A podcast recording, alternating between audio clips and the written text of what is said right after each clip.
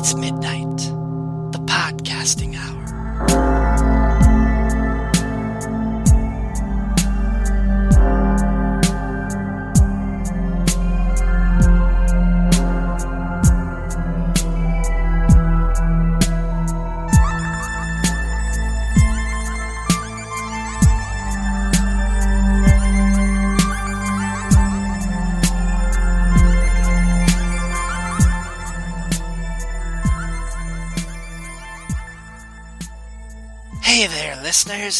PJ Frightful.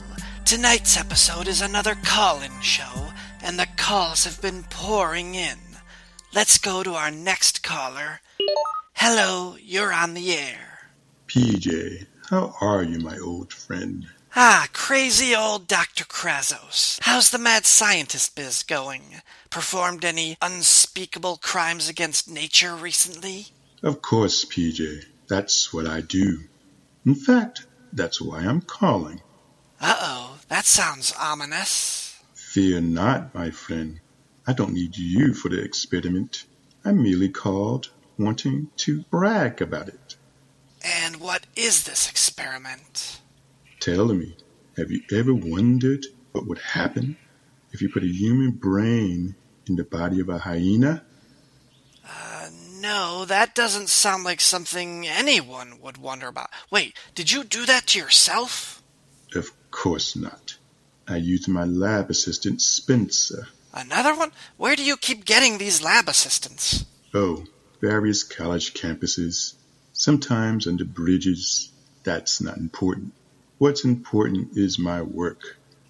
I've been teaching the hyena with Spencer's brain to communicate. He was very good at crying and screaming, but I've taught him to count to six. I've even taught him how to say, Father.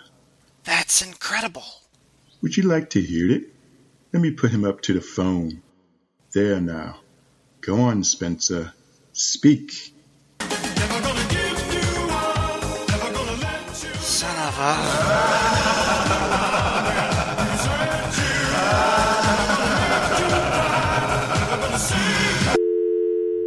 going to take a break now. We'll be back with more of your calls after this.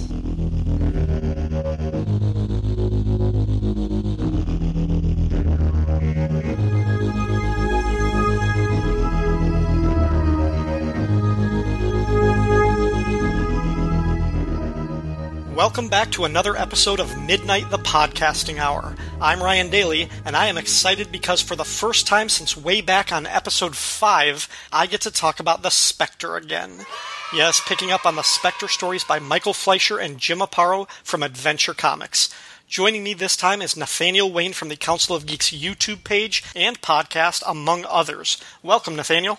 Thank you very much. Happy to be here. Like every first time guest on the show, you get the question what is your experience with the horror genre, be it in comics, fiction, movies, whatever? Well, I mean, I as much as I love comics, I'm generally a, a movie guy first and foremost. So that's usually going to be my point of reference. But in terms of horror overall, my stance on it is kind of ancillary. And what I've what I've found over time is there's a lot of aspects and uh, sort of the accoutrement of horror that I really like. The actual tropes of horror narratives tend to leave me very cold. And what I mean by that is, you know, I love supernatural aspects. I love monsters. But I tend to get very bored very quickly with your standard straight up ghost story, your hmm. standard straight up monster story, because they are incredibly formulaic. And that's not mean saying they're necessarily bad. I mean, most quote unquote genre type stories tend to be very formulaic. I mean, God, you know, fantasy has been doing the, the, the wizard, elves, and dwarves thing to absolute death.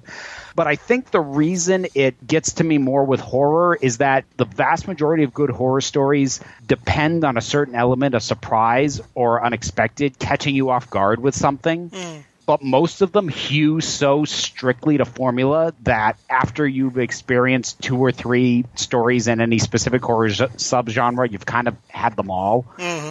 Like I, I remember, I think I was probably like third grade. The first time I ever heard, you know, that version of the classic, you know, maybe it's real ghost story. You know, somebody picks up a hitchhiker and they go to to drop her off, and then she's not in the back seat, and they knock on the door and they get told, oh, she died in a car crash eight years ago. It's like, ooh, at that age, that blew my mind. But I I've realized over time, I've basically heard the ghost story. Mm-hmm. And every ghost story is a variant of that thing that blew my mind the first time I heard it but very few of them ever evolve beyond that. Well, we're going to be talking about a ghost story this time. So. We we are, and and I and I do I do want to say I do enjoy horror, and there are horror stories that I really like, but they tend to be the ones that are more subversive, the ones that are more straightforward, the sort of what would be your standard, your archetypal uh, horror stories. I like them the first time I experience that particular trope. I'll like it, and then whatever fits that trope ever, you know, forever after that will bore me because oftentimes they're usually just an excuse for the monster or the kills if it's a mm-hmm. slasher or you know, and and those things aren't viscerally satisfying enough for me inherently to to ride over formulaic storytelling. And in in the case of horror specifically, because like I said, I think horror needs that aspect of surprising you. Right. Um, and that I mean that does make total sense. I mean if that's if you're looking at horror as uh, as a genre that is dependent on that surprise, well, by its nature, you only get that emotion, that experience one time. So whether or not you're watching the same movie or reading the same comic, and like once that surprise, like, and obviously you you consume enough media that you are connected to the tropes and you know what to look for, so you can spot those formulas a mile away. So based on a setup and premise, you're going to recognize where the jump scare is coming. So yeah, yeah. I, I, can see I, that. So yeah after a while, it's like everything kind of becomes like when you accidentally stumble into like a, a Law and Order marathon or something. It's like each of these are good, but boy, they're formulaic. I think you have the burden of knowledge. You are too smart or too familiar with the genre for your own good. I'm going to go with the latter because that first one makes me sound a little too pompous, but I'll point out you said it, not me. Okay. All right, well, let's move on. Uh, one of the reasons that I did ask you to appear on this show talking about this Spectre run is because of your Animation Junkie series on YouTube. Uh, and there is an animated short called DC Showcase The Spectre that was attached to one of the direct to DVD movies a couple of years ago. That short was based on this run of Spectre stories, and actually, one bit of that uh, movie comes from this very issue that we're going to be talking about. We will discuss the animated short later, but first we've got to cover the second entry in the Spectres run by Fleischer, Aparo, and editor Joe Orlando. Adventure Comics 432 has a March slash April 1974 cover date, but according to Mike's Amazing World of Comics, it hit newsstands on December 28, 1973. The book was edited by Joe Orlando, as I mentioned. It sports a 20 cent price tag and a cover by Jim Aparo that shows the Spectre emerging as if from the mist of a swampy area while a man in a black ninja like jumpsuit holds a smoking gun over a dead body. A text blurb above the masthead declares, The Spectre returns. What do you think of this cover? Um, depends on which half I'm looking at. Okay. So if I, if I look at the right half with the specter like forming out of the mist, that is a cool image. That is a very cool image because you, you you immediately get that ghostly aspect of the character, and yet he's obviously incredibly firm and hard lines and tangible at the further you get up his body. And I just I like the design of the Spectre. I think that's a really cool look. So I really like that. The ninja, on the other hand, I don't know what it is about that. I don't know. I I think part of it I'm going to chalk up to the coloring because it's they tried to make it look heavy shadows, but it just makes aside from his belt mm. really and his goggles kinda it just makes him look really indistinct and because the rest of it is lit like it's daytime or you know maybe the start of sunset or whatever it, he just looks weird. Mm-hmm. It, it, mm-hmm. there's no reason for him to be shadowed that much, and it's one of those things where I, I, because you, you, lent me this a while ago, and it's been sitting on my bureau for for some time. So I, I've seen this cover, walking by it, and re-looking at it over and over again, quite a few times before I open it up. And I remember looking at it over and over again, and my eyes keep zeroing in on this guy, and going, "What the heck is going on there?" And I mean, I, I, I think you're able to say a guy in a ninja outfit because you've read the interior. Because I looked at this cover for probably a month or two before actually cracking it open and figuring out that's what it was. I couldn't be certain that that's what what, what I was looking at based on the cover alone. Mm-hmm. And I and again, I'm gonna chalk that up to the coloring. They just tried to do a shadowing effect that reads weird. Yeah, and so a couple of points to address there. First, it was not my intention to go six months between the last between covering the first episode with the Spectre and the second appearance of the Spectre in the series. So yes, there's that. I gave you this. I gave you a copy of this issue a long time ago. Um, second, that is a very beat up copy, um, and I'm actually right now I'm looking at this in trade. But you're right, the coloring that that is the one. I mean the the ninja is sort of there or whatever the commando he, he looks like snake eyes. The costume that he is wearing bit. yeah is the one thing that sort of connects this to the story inside. But i kind of wish they had gone with something else. I wish aparo had just it like this would have been a better image if he had just drawn a, a guy in a business suit standing over another guy in a business suit. Or Yeah. a punk Well, I mean- you know the, the guys wearing like their you know whatever their street clothes would have been fine Well, especially considering, and you know, I don't know if you were going to come back and point this out, but I'll just say it now. Especially considering that this image is not very representative of the story proper. No, yeah, no, it's not. Considering In- we get, we actually get this image this twice, but it's yeah, yeah, right, right. I mean, each of the elements is something that's a part of it, but well, except for the swamp setting, that actually never comes in. Right. So, uh, since it's not representative of the story at all, yeah, I, I'm going to agree with that. I kind of wish they'd had anything other than this ninja jumpsuit going on. But that aside, the image itself, the atmosphere, the mood of it, seeing the specter rise out of the swamp like a mist with, again, like the the coloring. I think it hurts the commando guy, but I just I love like the greenish hues and like the kind of murky, almost twilight kind of look of it. Um, It's it's working. The the the the weird sort of coloring is working on the specter. It's just not working on the ninja. And the and the dead body looks good. We'll say I'll say that too. it's a good looking That's- corpse. that, that's props to that corpse. All right, people, we are going to take a short break right now to advertise one of Nathaniel's shows, and after that, we will review The Anguish of the Spectre. Don't go away. Who here likes comic books? Who likes superheroes? Who likes superhero comic books? From the 90s! That's what I thought. Hey there, I'm Nathaniel Wayne from the Council of Geeks, and though I've always loved superheroes, the only time I was buying monthly issues was during the much maligned 1990s. I've decided to go through my personal collection issue by issue, and in my own little way, try to answer the question were 90s comics really that bad?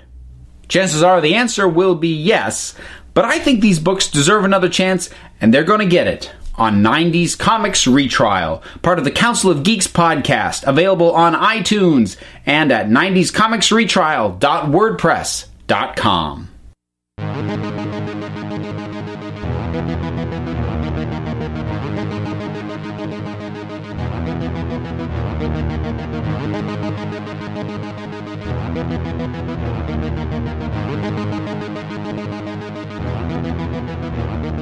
The Anguish of the Spectre is written by Michael Fleischer with finished art by Jim Aparo based on Russell Carley's breakdowns. Howard Simpson and I had some questions about that last time because Carley is credited with art continuity, and we had never seen that anywhere else. It was explained in the listener feedback that Russell Carley did rough breakdowns for the pages, and then Aparo penciled and inked over those, probably to save him time since Aparo was also drawing the Brave and the Bold every month at the same time he was doing this. The story begins with a splash title page very similar to the cover, except that there are three of the ninja jumpsuit guys, and they're wearing goggles. They actually look a lot like the 1982 version of Snake Eyes from G.I. Joe that I mentioned. In the world of mortal men, he is Jim Corrigan, hard boiled police detective, but to the vermin of the underworld, he is the Spectre, awesome avenger of evil, an earthbound ghost who punishes evil with a fearsome vengeance from beyond the grave. Join us now for The Anguish of the Spectre. Late one night, three prowlers dressed in black commando jumpsuits and masks swing by the palatial estate of Adrian Sterling. They scale the high wall of his grounds with a grappling hook and rope, but their presence is noticed by two vicious looking guard dogs. By the light of the full moon, one of the prowlers shoots the dogs with a silenced pistol. Once inside the grounds, one of the intruders leads the other two toward the swimming pool. Sterling's estate has additional security in the form of laser beam motion detectors. The intruders assemble poles from their equipment bags and vault over the lasers. At the pool, one of them takes an explosive package from out of their bag. He swims to the bottom of the pool, attaches the bomb to the drain, and sets the timer to explode at 8:30 the next morning. When the three intruders make their way back to the getaway van, the leader tells the others to go to work at their salon the next morning.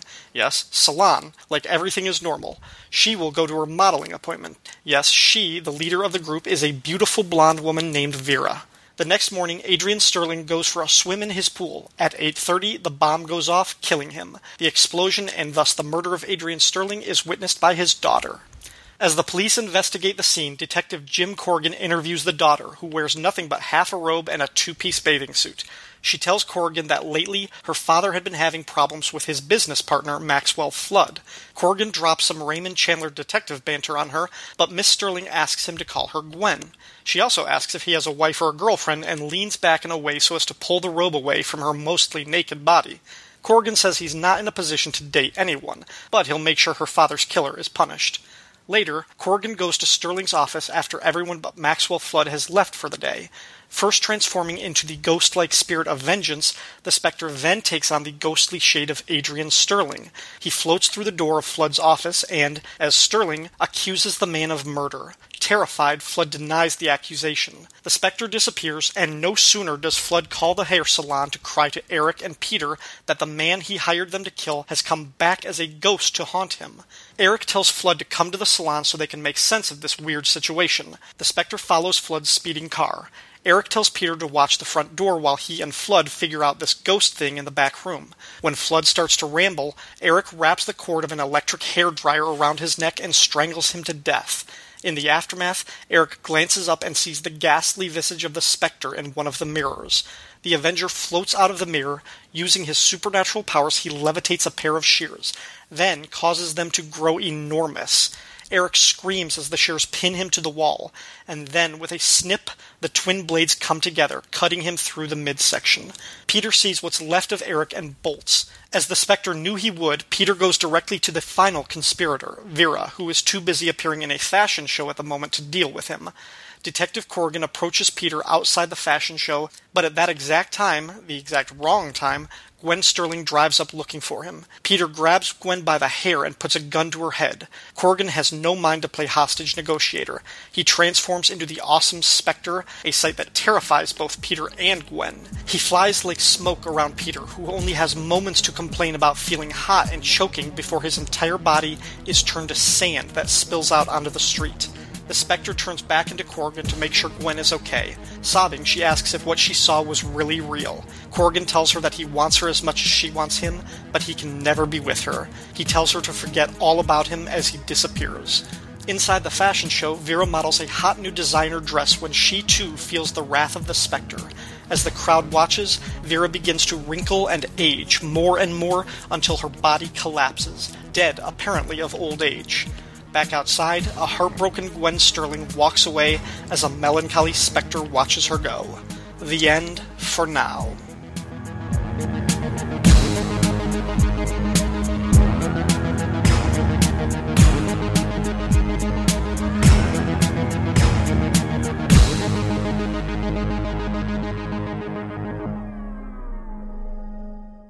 All right, Nathaniel, what did you think of the anguish of the specter? Uh, I've got mixed feelings on this, and I have a feeling that when when it comes to the feedback section on this, you, my friend, are going to be going through deja vu with when you had me on Secret Origins to talk about Shazam, and have people just accuse me of not getting it. And I think the only reason I'm not going to get called a neophyte is because I've I've nipped it in the bud by tossing the word out there already. but if if I were to break it down on the simplest level. Mm-hmm. This kind of exemplifies what I talked about in terms of what can bother me with horror tinged stories, which is that when the story, ultimately at the end of the day, while I can enjoy spectacle or you know the the flourishes of any given genre, whether it's you know action in a more superhero thing or if it's you know horrific deaths in this, and we'll get to those. Ultimately, I'm a I'm a story guy first. I care most about a, a about the narrative, mm-hmm. and it's hard for the other stuff to make up for it if I feel it's lacking. So in terms of the narrative, this is kind of what I said tends to bother me, which is that the story is just it feels largely like an excuse to sick the specter on these three people and kill them each in a admittedly inventive fashion. The moments that I liked the best by a pretty wide margin uh, is when Jim, you know, takes on the ghostly form of the dead uh, of the victim mm-hmm. and confronts the guy. Now, what I liked about that is it was a nice bleed over between the supernatural elements and the fact that he's a detective because he's using his supernatural abilities to basically interrogate a witness in an incredibly unconventional way. Mm-hmm. Because if he had just walked in there as a cop and gone, "Hey, I think you did this," the guy would go, "No, I didn't." Well, okay then, and then he'd leave. You know, he'd have his hunch, but he'd have to do you know the traditional cop stuff. Here, because of what he can do, he can basically send the guy into an immediate panic and then just see what he does. And I like that. I like that so I'm actually kind of more hooked in to the detective end of it with some supernatural elements. But unfortunately, it isn't much of a detective story after that. Once that gets set in motion, he just follows him to the first two killers, kills one of them, follows the next one to the last killer, kills, kills. And there's no more there's no more investigating. There's no more mystery. Now, I I do get that part of that is the page count. The story's only 13 pages. Yeah and there isn't really room to stretch a mystery out. So I, I do get that. But just in terms of what's intriguing me and hooking me in much more, it's an aspect that gets uh, maybe two pages tops out of the 13. And, and then the rest is fine for what it is, but it kind of leaves me cold uh, in a lot of ways because it does just feel like it's an excuse for these, you know, acts of vengeful death. I get all that, and I actually I agree with you. I know exactly where you're coming from because this isn't my favorite story in the run, and I I was reading this and I got to the end and I was like, that story was too short for what it should have been, uh, and it is frustrating because later stories in this run, uh, Fleischer and Aparo do get a few more pages. I think some of them get to be 17 or 18 pages, uh, because I was just like, wow, this is really like it's set up and then th- just watch three executions basically, um, mm-hmm. but so sparse on character development. Like we don't know why Flood wanted his partner dead, or I guess it, it was embezzling or something like that, but we don't know how he hired these three, what their connection is, why these hired hitmen. Two of them work at the two guys work at a hair salon.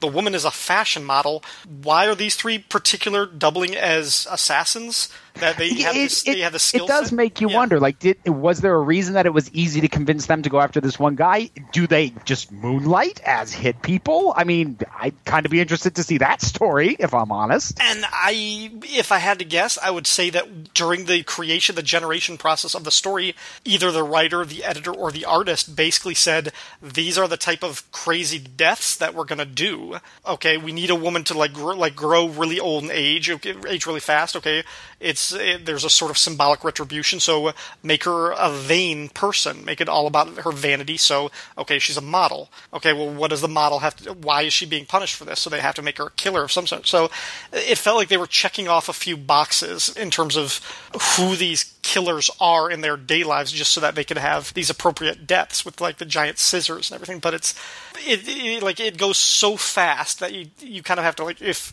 if I wasn't doing a podcast, I might not even realize it. when I stop and think. I was like, wait, who are these people? Why are they killers? what what was this whole story about?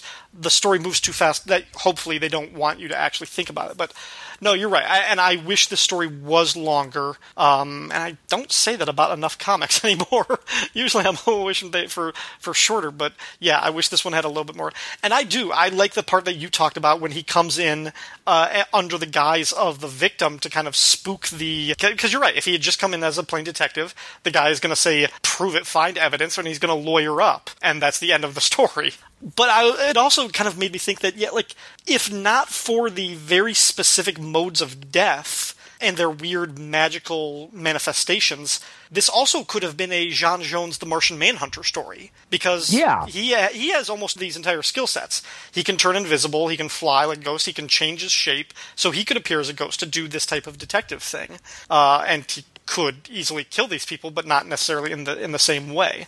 So yeah, I- and I liked the scene between Corrigan and Gwen, even though it was again that was like That okay. I was gonna come back to it, that. it did so. Is she literally on a dime? Oh my god, my father's dead. Hey, do you have a girlfriend?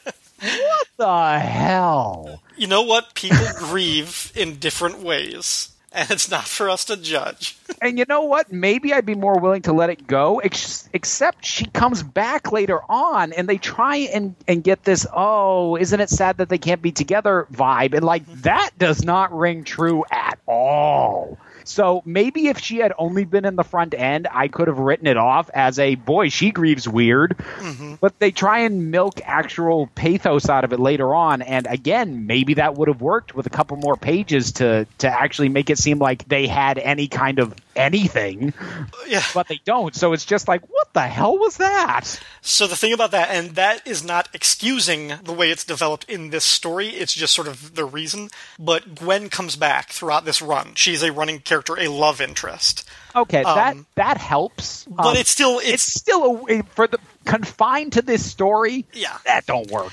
But uh, again, I think it's because they're like, okay, we need to get them together. We need to establish this instant attraction that they have, that they want to be loved. But the fact that he's not alive is going to be the obstacle in front of us. But it moves, it like happens so quickly, like that. It's and I, like again, if they had been more pages, but also the first three pages. Again, talk about you know real estate. It's a 13 page story. The first page is just a, a title splash page that is pretty much a variation on the cover. It's the mm-hmm. same idea. We don't have the dead corpse on the ground. Instead, we've got all three of these people, but the specter kind of coming up out of the earth and everything. It still looks cool. It's a little bit more dynamic and action oriented, but it's it's the same type of idea. Then pages two, three, and four are these guys breaking into the mansion and planting the bomb, and the bomb goes off and kills this guy that we never meet. That Like- you know, I hadn't thought about it. for how few pages the story has to work with. That's an odd allocation. How many pages that gets? Like, I'll accept them shooting the guard dogs because honestly, that made me want to see them get killed way more than the fact that they blew up a guy in a swimming pool. Mm-hmm. Because you know they shot dogs, they must die horrible, horrible deaths. I have a, But- I have a thing about that too. So yeah, but on, but on. but the whole thing with like the laser fence completely unnecessary. Yep. There's three panels, three sizable panels devoted to the planting of the bomb. That that could have been one. You know, it's and then it's establishing you know alibis for these three people. I'm like, I did that matter? And and again, it's not that it's bad. None of it's bad. But when you've only got 13 pages, this is too many pages devoted to the killing of a guy we don't know for reasons we'll never find out. Mm-hmm. Yeah, going through some of the specifics of that, because one of the first things I noticed is that the guy who shoots the dogs, and I agree, boo on that, and he, and he, he deserves to be cut in half by giant scissors, assuming that that one is Eric, and that one really could have been anybody. But he shoots them with a silenced pistol, a suppressed pistol, but the kind of pistol he's holding is a revolver those are almost impossible to attach a suppressor that will actually silence the gun because most of the sound is gas escaping from the chamber of bullets around it. It's not from the barrel. So, like, I actually, this is something that I did do the research on, and you can, but it takes a lot of work and, like, expert craft to find a suppressor or a silencer that will work for a revolver pistol. And assuming this is a hair salon guy, a hair stylist, or a fashion model, again, I don't know what particular skill set they have, but I, I just I just saw that and I was like, yeah, I don't think that's the right gun for for this. And this is going to be weird coming from me of all people, but I'm going to call needless nitpick on that. really? here's why simply because of established tropes of silencers because if you if you go on youtube and you look up how much a silencer actually quote quote unquote silences a very gun little, very little. almost not at all so we just the popular culture the you know the little Yeah. sound that's already so far off from reality. I'll forgive one being put on a gun that wouldn't take one because I know I already would have forgiven even on one that accepts one that it's silencing it way more than it would in reality. Mm-hmm. So the other thing that bothered me about their plan, the sabotage, they attach an explosive with a timer to the bottom of the swimming pool set for 8:30. So they know enough about this guy that they know his morning routine is tomorrow morning he's going to be swimming in his pool at 8:30 and that's going to kill him. Mm-hmm. The thing is, they've killed dogs. They've killed his guard dogs on the premises. That act alone could dramatically change his morning routine. Like See that that's a much more valid thing. The only thing that I I can think of is he obviously doesn't take care of these dogs himself. It's you know it's a Smithers taking care of Burns' hound situation, and then it's a question of would they find out and get word to him soon enough. I have a feeling he didn't wake up expecting those dogs to be at the foot of his bed. maybe not, but I still think like again like I think No, no, no I'm, I'm, I'm agreeing. That's Right. that's way more valid. This is me like stretching a little bit more to Yeah. excuse it, but yeah, that's but like that's, anything, that's like even if he did have a Smithers, like an assistant or whatever, who found that and could have like warned him, like that act alone could have changed his routine in a dozen ways. That meant, oh, you know what? Maybe I'm not going to go swimming this morning because I have to find out who shot my dogs and apparently got onto like the grounds or whatever. Okay, So- well, you know what? If we're getting this nitpicky, here's the one. Here's the thing for me during this sequence that I was like, eh, no. And it's the vault over the laser motion detector things. yeah, And it's not the vaulting over it, but it's like, okay, that's not how pole vaulting works in terms of the landing, because they're implying through the thought balloons that he is that he's somehow going to carry the pole with him over and then throw it back. I'm like, dude, that pole, a proper pole vault. First of all, you would leave it behind, and you know what it would then do? Fall through the lasers. exactly. Yeah, Um, but they're implying he's somehow going to carry it up and over in a high arc with him and then throw it back. up. No, that's not how that works. so if we're getting this nitpicky about this thing, but I, get- I think all of this emphasizes something you kind of said earlier, which is the story is kind of banking on the idea of you not thinking too hard about this mm-hmm. because the, there between these nitpicks and the fact that you're right, we don't really get much of an idea of why any of this happened in terms of you know the killing of this guy or why it was these people who were hired. The story is is hoping that its momentum, which it absolutely has, will speed you through and over the holes. and I think that I think for the most part that does because the first time I read this, when I midnight the podcasting hour wasn't a flicker in my eye. The first time I read this, I blew through it very quickly, and I was like, "Oh, I love that story. I loved how crazy the killings were. I loved the pathos of, oh, this woman has fallen in love with him, and he would like to be with her, but he can't because of the you know whole you know dead thing." um, and, and and the you know tiny like little nitpicks about the art and everything. I still love Aparo's art and how like the the whole vibe, the the crazy kind of detective angle. It's it is a story that does it barrels through and just gets you to the the good stuff. It's it doesn't give you a lot. It doesn't spend a lot of time on characterization or you know dramatic tension the things that you want in the horror story.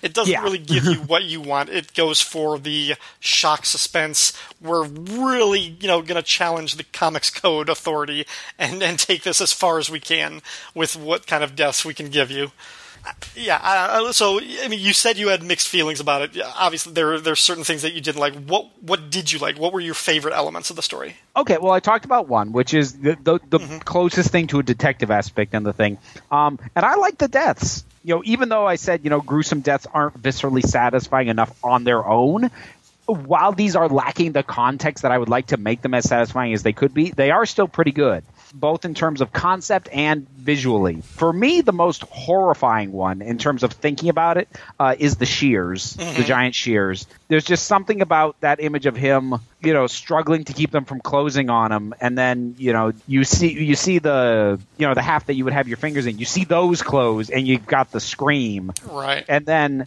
you know you see the upper half of the body and that that that's like the death look from the ring on his face Oh, I mean, yeah, that's that is a horrified look now even though i think that's the most horrifying my favorite death um, and i don't even know why it's the guy being blown out of the the swimming pool something about the way the body's being flung out of that pool. I don't know. It makes me smile. I'm looking at it right now. I'm like, I just like that. I don't know why. I really like that. That is good. Yeah, it is. It is. The who was it? Vera, her death, her being aged so quickly. I mean, we've seen Indiana Jones and the Last Crusade, so yeah. It is. It. I mean, it's it's well rendered as Right, far as right. art Yeah, goes. And and if you're going for someone who's you know got this whole vanity thing going on, it's an appropriately ironic death. Mm-hmm. So it fits. But yeah, it's it it's maybe not as original, but it's it's well realized. Right. The the one that I think is the most iffy is the turning to sand because that's kind of like what. Yeah, Um, I forgive that one not having the same ironic edge to it though because it kind of happens on the fly and that wasn't necessarily when the specter was planning to take him out he kind of had to act quickly right. so yeah, there's a, yeah, there's an go. innocent bystander in danger, so he's got to take care of that. Yeah. yeah Actually, you, you said your favorite death might be the uh, the bomb going off in the swimming pool. Yeah. My, my favorite death might be when Eric kills Flood. Like that, that top panel on page nine, like the look on his face with the bug eyes and him screaming as he's wrapping the cord of the hair dryer around him. yeah yeah and uh and Eric that's uh that is not a nice guy. And and and oddly uh, oddly muscular for a for a hairdresser. You could yeah and it there's a lot of tension in that image. There's a lot of tension in Flood's face and there's a lot of tension in Eric's arms pulling that cord tight. Mm-hmm. it's that's yeah that's that's a solid one You've got my uh, my copy of the floppy issue. How is Peter colored? Because in the trade paperback that I'm looking at, he's got a distinct red hue, like he's uh, probably a Latin American or something like that. nope Okay, is he just Nope. white Caucasian? no he's Caucasian he's the, he's the same he's the same color as Eric Okay, yeah, he's colored distinctly different in the trade paperback. That is odd. Like the only thing I can think of is maybe they're trying to make them look more distinct from each other, but except Peter's got the the porn stash and, and Eric was clean shaven, so we've got a clear distinction between them already. So that's weird. Yeah, I don't know why they they colored that differently, but it's yeah, and it's consistent. It's not like a one time thing. There is one there is one coloring inconsistency in the page when Corgan is. It's on page six when Corrigan is still talking to Gwen. The top panel, uh, he's actually colored blonde instead of his usual ginger. Um, he's actually that that sort of more blonde coloring. He's got that throughout the floppy. Oh yeah, He's got he's got kind of a sandy orangey hair with a white streak in yeah, it. the yeah the white streak is consistent. That's part of his look. But yeah, it's supposed to be a fairly consistent like orangish red. So Well, I, I mean, it could just be because the um, the issue's old and faded. It is orangish, but it's an orange that my mind reads more as a sandy blonde than an orangey red. So that could be just the limitations of the coloring, or it could be faded because it's old. Uh, the I think the only time it actually looks red is his one panel uh, in the upper left of page twelve. That's the only time in the floppy that it looks actually red-ish. Pretty much every other time, yeah, it reads closer to blonde. Yeah. So I like the story. I like all the stories in this. Uh, this is not the best story from this run, but I think its problems are maybe the story was too big. It was too ambitious for the page count. I mean, even if I don't, I don't know that we needed as many killers as we did. I mean, it feels like there are almo- there are too many characters. They're introducing a love story. They're killing somebody off, and there are four conspirators in the dead that all have to meet kind of their own little demises. And it's just it's too crowded. Things move to we don't get very good characterization. I I mean, we we just we're expected because these people are killers. We they they deserve what they get, but it's still the I love the art. I love kind of just how how quickly this feels and just the kind of the raw energy of it that I'm willing to forget that oh man, if they could have just had five more pages on this thing. on a first read, it plays pretty well, partly because it does read so quick. It does not hold up to scrutiny mm-hmm. at all.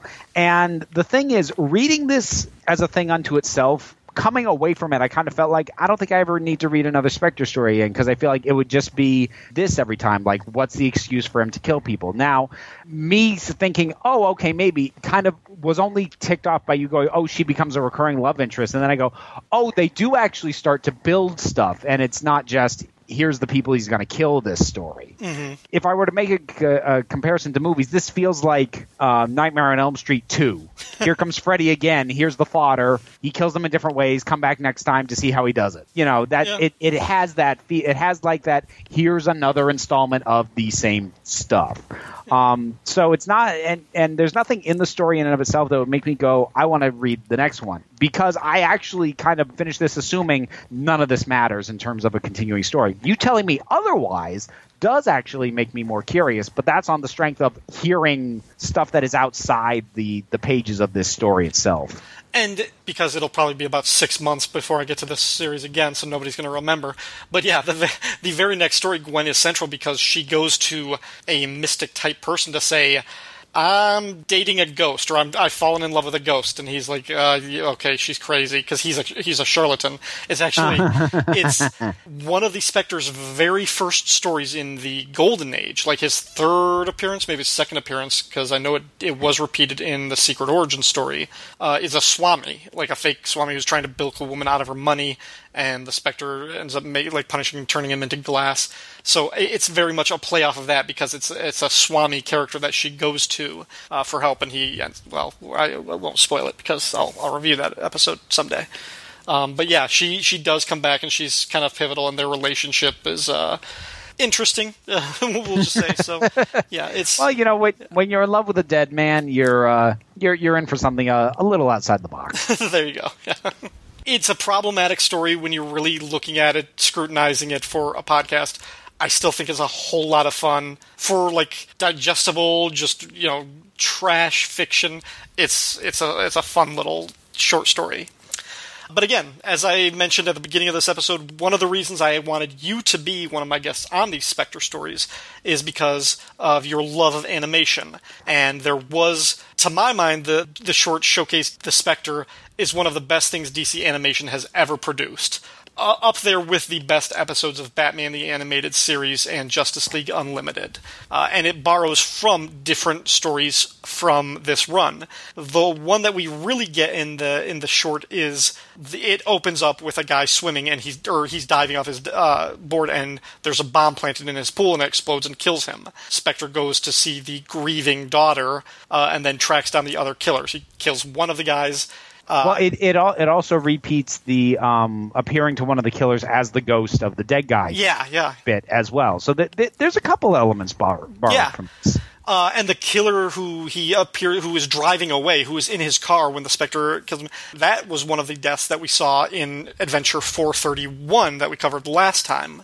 But the the sort of the big twist is the woman, the grieving daughter, so-called grieving daughter, at the end is revealed not to be a potential love interest, even though she does kind of come on to him or, or play to his affections. But it's actually she is one of the conspirators who killed her dad to get money or something. So, what did you think of the short, of the animated short? Well, um, here's the thing. I had seen it a while back because, I, as you, I, I've even though they have gotten incredibly inconsistent and in some cases very, very bad in recent years, I am kind of a completist in terms of being sure to see all of the DC animated stuff. So I, I forget what uh, film it was attached to, but I did, I did see this short a couple of years ago at this point. It was, I think it was Crisis on Two Earths or Under the Red Hood. I want to say it was one of those two. I think it was Crisis. I think it was Crisis on Two Earths, which I actually own because that's one of the better ones. But but anyways, um, it didn't leave a, a huge impression on me at the time. Now I rewatched it after um, I asked you to. well after you asked me to, and after reading this, and honestly, it has upped my appreciation for it largely by comparison because there's a lot of things that that short does right that this story failed to do and having a more immediate comparison made me appreciate the short a lot more than I did on first viewing so a couple of specific things first of all just in general we get a much stronger detective angle on it not eh, it, in in two respects the first is the hard-boiled detective narration. Mm-hmm. I think I think just plays better if you can hear the voice, Yeah. and and it's a very well cast voice. I think that kind of overwrought uh, this city. yeah, there's always something going on. I think that just plays better if you can hear it versus just reading it on the page. I just feel that in general. Yeah. So that's part of it. Um, so just the it just feels more detective-y, which, as I mentioned, is, is sort of the angle that I like more about this setup in the first place. Is the idea of the detective with supernatural elements as opposed to, you know, he's only a detective so that he has an excuse to stumble across a murder every story so he can kill people. which is what it feels like more in the in the issue that we read. So that's the first thing. But then the other sort of mystery aspect is there is in fact a surprise person who is involved in the killing who you didn't think. Now, it's not that much of a mystery. The short's only like 15 minutes and there's a small cast of characters, so it's not hard to guess. It's not like a real gotcha, but points for trying mm-hmm. Points for actually putting in some kind of mystery. And she works better in terms of that instant affection because they establish she and Corrigan have known each other for a while. So she plays off the idea that they already know each other and maybe he already has those kind of feelings for her, which makes that whole end of it play much better. And she just becomes a femme fatale character. And so I think even if she, even if they didn't know each other, even if they didn't have that shared past, I think her coming onto him so strongly as a misdirection, as a way of you know throwing him off, or at least an attempt, as bald faced as it might be. I think that works a little bit better than a, a genuine attraction at a very inappropriate time. Yeah, that, and that's the thing. It puts that little twist on it that that makes it work because when you play it straight, which is what the issue did, it's just weird. Mm-hmm. So if you can if you can make it slightly off kilter, which it, which in the short it is because she's part of the whole plot, it plays much better. And the other thing is is that the short is able um, and, and I think this is true in general. I think it's one of the things that is tough for horror comics, uh, especially for older ones, because of um, largely because of the coloring. Because they're just they're they don't get to be dark and atmospheric very much because you know the coloring almost kind of demands that they're kind of bright and colorful. And trying to tell horror stories, even with heavy inks and shadows, it you know in these older era books, it it never quite gets the same level as atmosphere as say the first one of those guys that he goes after who's a who's a special effects guy because it was a movie mogul who was mm-hmm. killed. And he goes in and the the different creatures that this special effects guy has made start moving around and like there's a there's a ventriloquist dummy and the head just spazzes out for a bit before it falls you know that just builds a much more frightening atmosphere that sells the horror not as the look at us kill this guy but as the let's feel the dread which just sells that better for me than just how messed up is the kill. Mm-hmm. So i think in some ways it's not necessarily stuff that can't be done in comics and there may be spectre stories in the comics that do it as well as that short did it but I certainly feel like that short knew how to take advantage of what it could do in animation versus what was done on the page to ramp up the aspects that make the Spectre unique. The the detective aspect, getting that feeling of legitimate tension and dread in some of those in some of those kill scenes, getting a certain visceral satisfaction in that last kill, especially because he mm-hmm. basic he basically paper cuts her to death with a flurry of money. Yeah. I mean, that's just yes, that's awesome. So I am glad that you had that you asked me to revisit that because I had. I think the thing was I didn't really stop and examine that short the first time I watched it, and it and I just kind of breezed through it, and in a way that hurt my um, appreciation of it, almost in the opposite of this book. Because in this with this story in the in the issue, you breeze through it, it comes off best because of the plot holes in it. Whereas I think the short managed a bit more depth to it that I kind of didn't appreciate because I only breezed through it and didn't think too much about it. Yeah, yeah. I did like the twist that, the, in terms of keeping it a short, self-contained story. Again, like the comic changes it, makes Gwen a legit love interest because she is going to be a recurring character. Had that not been the case, I think it would have been perfect. It would have been smart to do what the short does and make her the femme fatale surprise villain at the end. And she gets her, like, just basically swap her for the Vera part, and that works a lot better. And you get rid of an excess character that doesn't add anything. So I, I did like that change, and I thought that worked. Um, also, just in terms of the, the animation quality, like, the way that they saturated and, like, made it look like a 70s grindhouse, you know, horror feature or whatever, they didn't just do that in the typical DC House style. Like, they really went uh, you know above and beyond with the production quality of that animation. Like I really I loved the Spectre short and the Jonah Hex short that was uh, I think the one right before that. Um, yeah, those those were those were both very good. And it's what you mentioned the grindhouse thing. Rewatching that Spectre short, I don't know if it's actually a period piece set in like the 70s, but it certainly could pass for one. Yeah. In, yeah. in terms of the styling of the clothes and the cars and there's like a bit of a almost borderline porno music at the beginning. a little bit, Yeah. a little bit. Which I mean, for and again, it may not literally be a, uh, a period piece, but the feel of the thing is kind of 70s LA. yeah. That kind of music, it, it puts you in that headspace. Yeah. Uh, well, anyway, thank you for giving it a second chance uh, because it sounds like you liked it a lot better the second, or you liked it better the second time. I did. I did. I liked it. I liked it significantly better. I didn't dislike it the first time. It just it didn't, didn't leave re- much of an. Im- yeah, it didn't leave much impact on me the first time I watched it. All right. Well, well, thank you for watching again. Thank you for taking part in reading this issue of Adventure Comics with me. Thanks for being part of Midnight the Podcasting Hour. Um, hopefully, you're not, you know, deluged by "Rah, rah, "Why do you hate everything I love?" comments because I will have to Because that's suffer- my job. That's why I'm here to piss you all off. Dance puppets dance. I wasn't even thinking like I. I didn't even occur to me that I was giving you one of the weaker stories in the collection. I was like, yeah, he'll be fine. He, these are good stories. He's not going to find anything to hate on this one. But not, you know, I- you I'm- fool. I know, but I'm also you, you poor fool. I'm glad I didn't give you like the best of the best, like the best story out of this bunch, because you still would have come up with the same criticisms, and I would have just uh, yeah, no, I probably would have, and then then we both would be in real trouble. All right.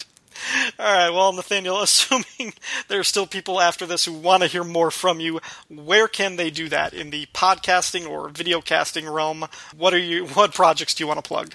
Okay, I'll try and burn through this quickly. Uh, if you look for Council of Geeks, you will find the vast majority of my stuff. The most frequently updated is YouTube. There is an average of three new videos every week on various things, and you know I will rant about what it, whatever's going on with geek movies or TV at the time. I've been doing uh, reviews of the new Doctor Who. There's also the Council of Geeks podcast feed, which is home to roundtable discussions, which Ryan sometimes partakes in, 90s comics retrial, and the new Go Home Hollywood You're Drunk.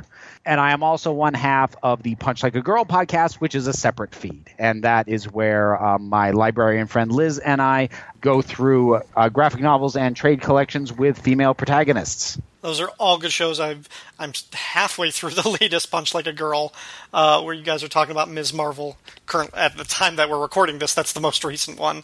Who knows when this will actually be out? But uh, yeah, great stuff. Well, you'll you'll, you'll have a mo- that's a monthly show, so you've you've got Don't- you've got basically three weeks. Don't put the to- pressure. I'm, to get to get this out before, and it'll still be the current episode. I'm cutting all of this out because I who knows when that'll happen. But uh, yeah, thank you for starting Go Home Hollywood. You're drunk because that's a that's a great new addition. I know you'd been talking about that for a while, and glad that you finally pulled the trigger because that's really fun. I'm I'm enjoying it because I, I there's all sorts of stuff that I know that goes on, but none of it warrants like a 10 minute rant video, which you know I do on the bigger stuff like new trailers or Sony or Warner Brothers being stupid or what have you. But so much little stuff goes on. It's nice to just be able to unload that with uh, with my friend John, who's the who's the other half of that podcast, and just unload that from my brain and force it onto all of yours. And we are already having those conversations every day on Facebook Messenger, so you're just Yeah, you know, pretty much. put, putting it out there for the for the rest of the the masses. So, all right. Well, one more time, thank you very much for being on this episode, Nathaniel. Thank you for having me.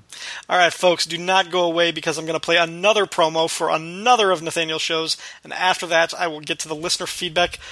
Whew, are we going way back to last December? I don't know. we'll see.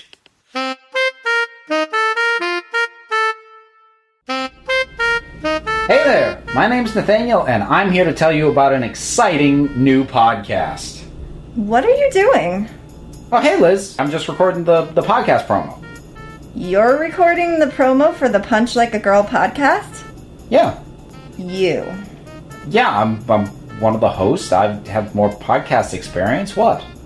You're going to sit there and mansplain to people about a podcast focusing on graphic novels and trade collections with female protagonists? Um, oh, Yeah.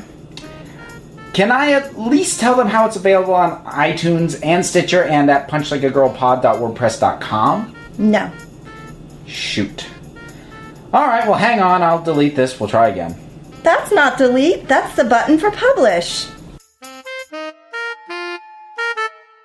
As mentioned earlier, the last time we covered the Spectre on this podcast was back in December. While it's taken me seven months to get to the listener feedback from that show, my guest that episode, Howard Simpson, was very good about responding to everyone's comments on the website. So, Many thanks to Howard for being so much more punctual than I am, and also another round of thanks to him for reprising his role as Dr. Krazos at the beginning of this episode. I think every comment the website received for that episode praised Howard, in particular his stylized synopsis for the story. And since he thanked everyone individually, I'll do it collectively and agree with everyone who said that Howard's rat-a-tat-tat recap was the highlight of the show. Maybe the highlight of the Fire and Water Podcast Network. As for the other comments we received, Joe X explained how this series led to one of the biggest controversies in the comic book industry in the 1980s. In the Comics Journal 53, Harlan Ellison used terms like crazy, certifiable, twisted, derango, and lunatic to describe Fleischer and his work. Fleischer sued Ellison, Fantagraphics, and publisher Gary Groth for $2 million for libel. There was a long involved trial that caused a serious falling out between Ellison and Groth and was a regular topic in both the Comics Journal and Comic Buyer's Guide letter columns in those pre internet days. It's a giant rabbit hole of 80s and 90s comic and sci fi industry politics that no one came out looking good in. I, I don't know. I find it very hard to believe that Harlan Ellison would be involved in something controversial like that. Martin Gray from the blog Too Dangerous for a Girl said, I wonder what the underworld talk was about the Spectre's activities. I can imagine a brave and the bold with Batman going to New York to investigate why so many cowardly and superstitious criminals are getting out of the game. He'd be so jealous. That would be a fun story, Martin. The question is would Batman accept the Spectre's method of justice, given that he is a deputized agent of the law? Nah, I still doubt it. Rob Kelly from the upcoming Superman movie Minute and other shows on this network said, I used to own these Spectre stories in the original issues, and then bought the trade paperback. Reading the trade, I felt like the comics lost a little something on nice, clean, high quality paper. They screamed out to be on cruddy newsprint, and that's how I've read them ever since. Yeah, as much as I love the convenience of a trade paperback and the aesthetic quality of a hardy omnibus or hardcover collection, there is something about reading old genre fiction on faded newsprint that feels like a more authentic, immersive reading experience. Can't deny it. Edo Bosnar corrected Howard and I on the role that Russell Carley played on the series, and I think I still got that wrong when I was describing it to Nathaniel this episode. But Edo said, I don't think it's correct to say that Carley did the layouts, if by that you mean Aparo drew over or used as reference the layouts drawn by Carley. According to the introduction in the excellent Wrath of the Spectre trade you mentioned, Fleischer and Carley worked out the plot, which Carley then broke down into panels, on which basis Fleischer wrote the script, which was then sent to Aparo, who did all of the actual art and lettering. That's why they had trouble finding a way to credit what Carley was doing. Thank you, Edo. Thank you for clearing that up. I needed that info and that if that sounded sarcastic, it wasn't meant to be. I meant that seriously. Uh, Chris Franklin, the other host of Superman Movie Minute, said, I really need to track down that Wrath of the Spectre trade. My ex brother in law had these comics and I read them about 25 years ago, but most of the details are lost to time. But the visceral punch of them is still there. Paul Hicks from the Waiting for Doom podcast and the spoken word album They Used to Call Me Flanger said, A great guest and a great episode talking about a great comic. Plus, the PJ Frightful shtick was most amusing. Thank you very much. Diabolu Frank from the Whirled Spine Podcast Network said, The Spectre is my second most anticipated feature of Midnight after Swamp Thing, if for no other reason than it forces me to finally read the copies of the Wrath of the Spectre Baxter format reprint series that I've had mothballed for years now. Frank, I am so, so sorry. Uh, he goes on to say, where I read the earliest Wein Wrightson Swamp Thing as a kid and have nostalgia fueling my interest there, I know the Fleischer Aparo Spectre mostly through reputation rather than direct contact. My Michael Fleischer exposure has been through incarnations of Jonah Hex and failed licensed titles, but I like his stuff well enough and want to see if he earned those backhanded compliments from Ellison and Groth. Jim Aparo is a lifetime favorite, and his work on this first story is pretty good, but there's a rougher line here that I'm not used to.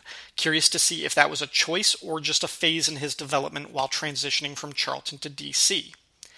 I don't know. I mean, like I said earlier in the episode, Aparo was doing Brave and the Bold at the same time he was doing the Spectre story. Well, at least they were being published right around the same time, so maybe it was a choice to be a little bit rougher with his work here. I don't know.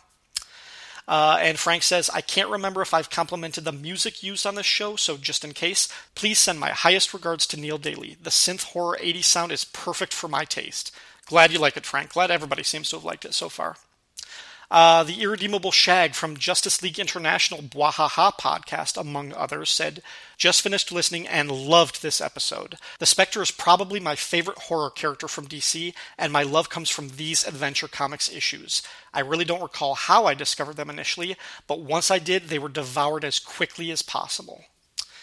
MTC said, I'm glad I can look at the gorgeous Aparo art in the gallery post, and that can hold me over until I track these down. Well, I hope you found some of them since then, back in December. Uh, Scott X said Ryan mentioned the size changing power of the Spectre as just sort of always being there, even though it doesn't seem to have been directly expressed as part of his power set. That hit home with me. The first time I ever saw the Spectre in a story was in the DC special issue that featured the origin of the Justice Society of America. Since then, one of the images of the Spectre that has always stuck with me is that of a giant Spectre standing in the English Channel wiping out an entire German invasion fleet. By the way, he had the nice button collar in that issue, too. That was a good issue and a good way to remember the character, Scott. Uh, Bradley Null said, Great show, lots of fun. And finally, Siskoid contributed a new tagline to the Spectre in classic 70s fashion He's a complicated ghost, and no one understands him but his horror hosts. Uh, love it, love it, love it. Uh, yeah, that's going to be it for this episode of Midnight the Podcasting Hour. I feel like a lot of these episodes end with me outlining some plan for where the show is going, and they almost never come to fruition, so I'm not even going to waste time pretending like I know what's next for this show. Uh, see, I don't even have the time to waste. Well, until the next show, he's a complicated ghost, but no one understands him but his horror host. Spectre Midnight, the podcasting hour, is a proud member of the Fire and Water Podcast Network. Feedback for the show can be left at fireandwaterpodcast.com or the Facebook page for Midnight the Podcasting Hour. You can find Ryan on Twitter at RyanDaily01 or send him an email at rdailypodcast at gmail.com. Midnight, the podcasting hour, is not affiliated with DC Comics, and the views expressed belong solely to the speaker. Music for this podcast is produced by Neil Daly. Any additional music, audio clips, or quoted text is used for entertainment purposes, and no copyright infringement is intended. Until next time, have a good midnight.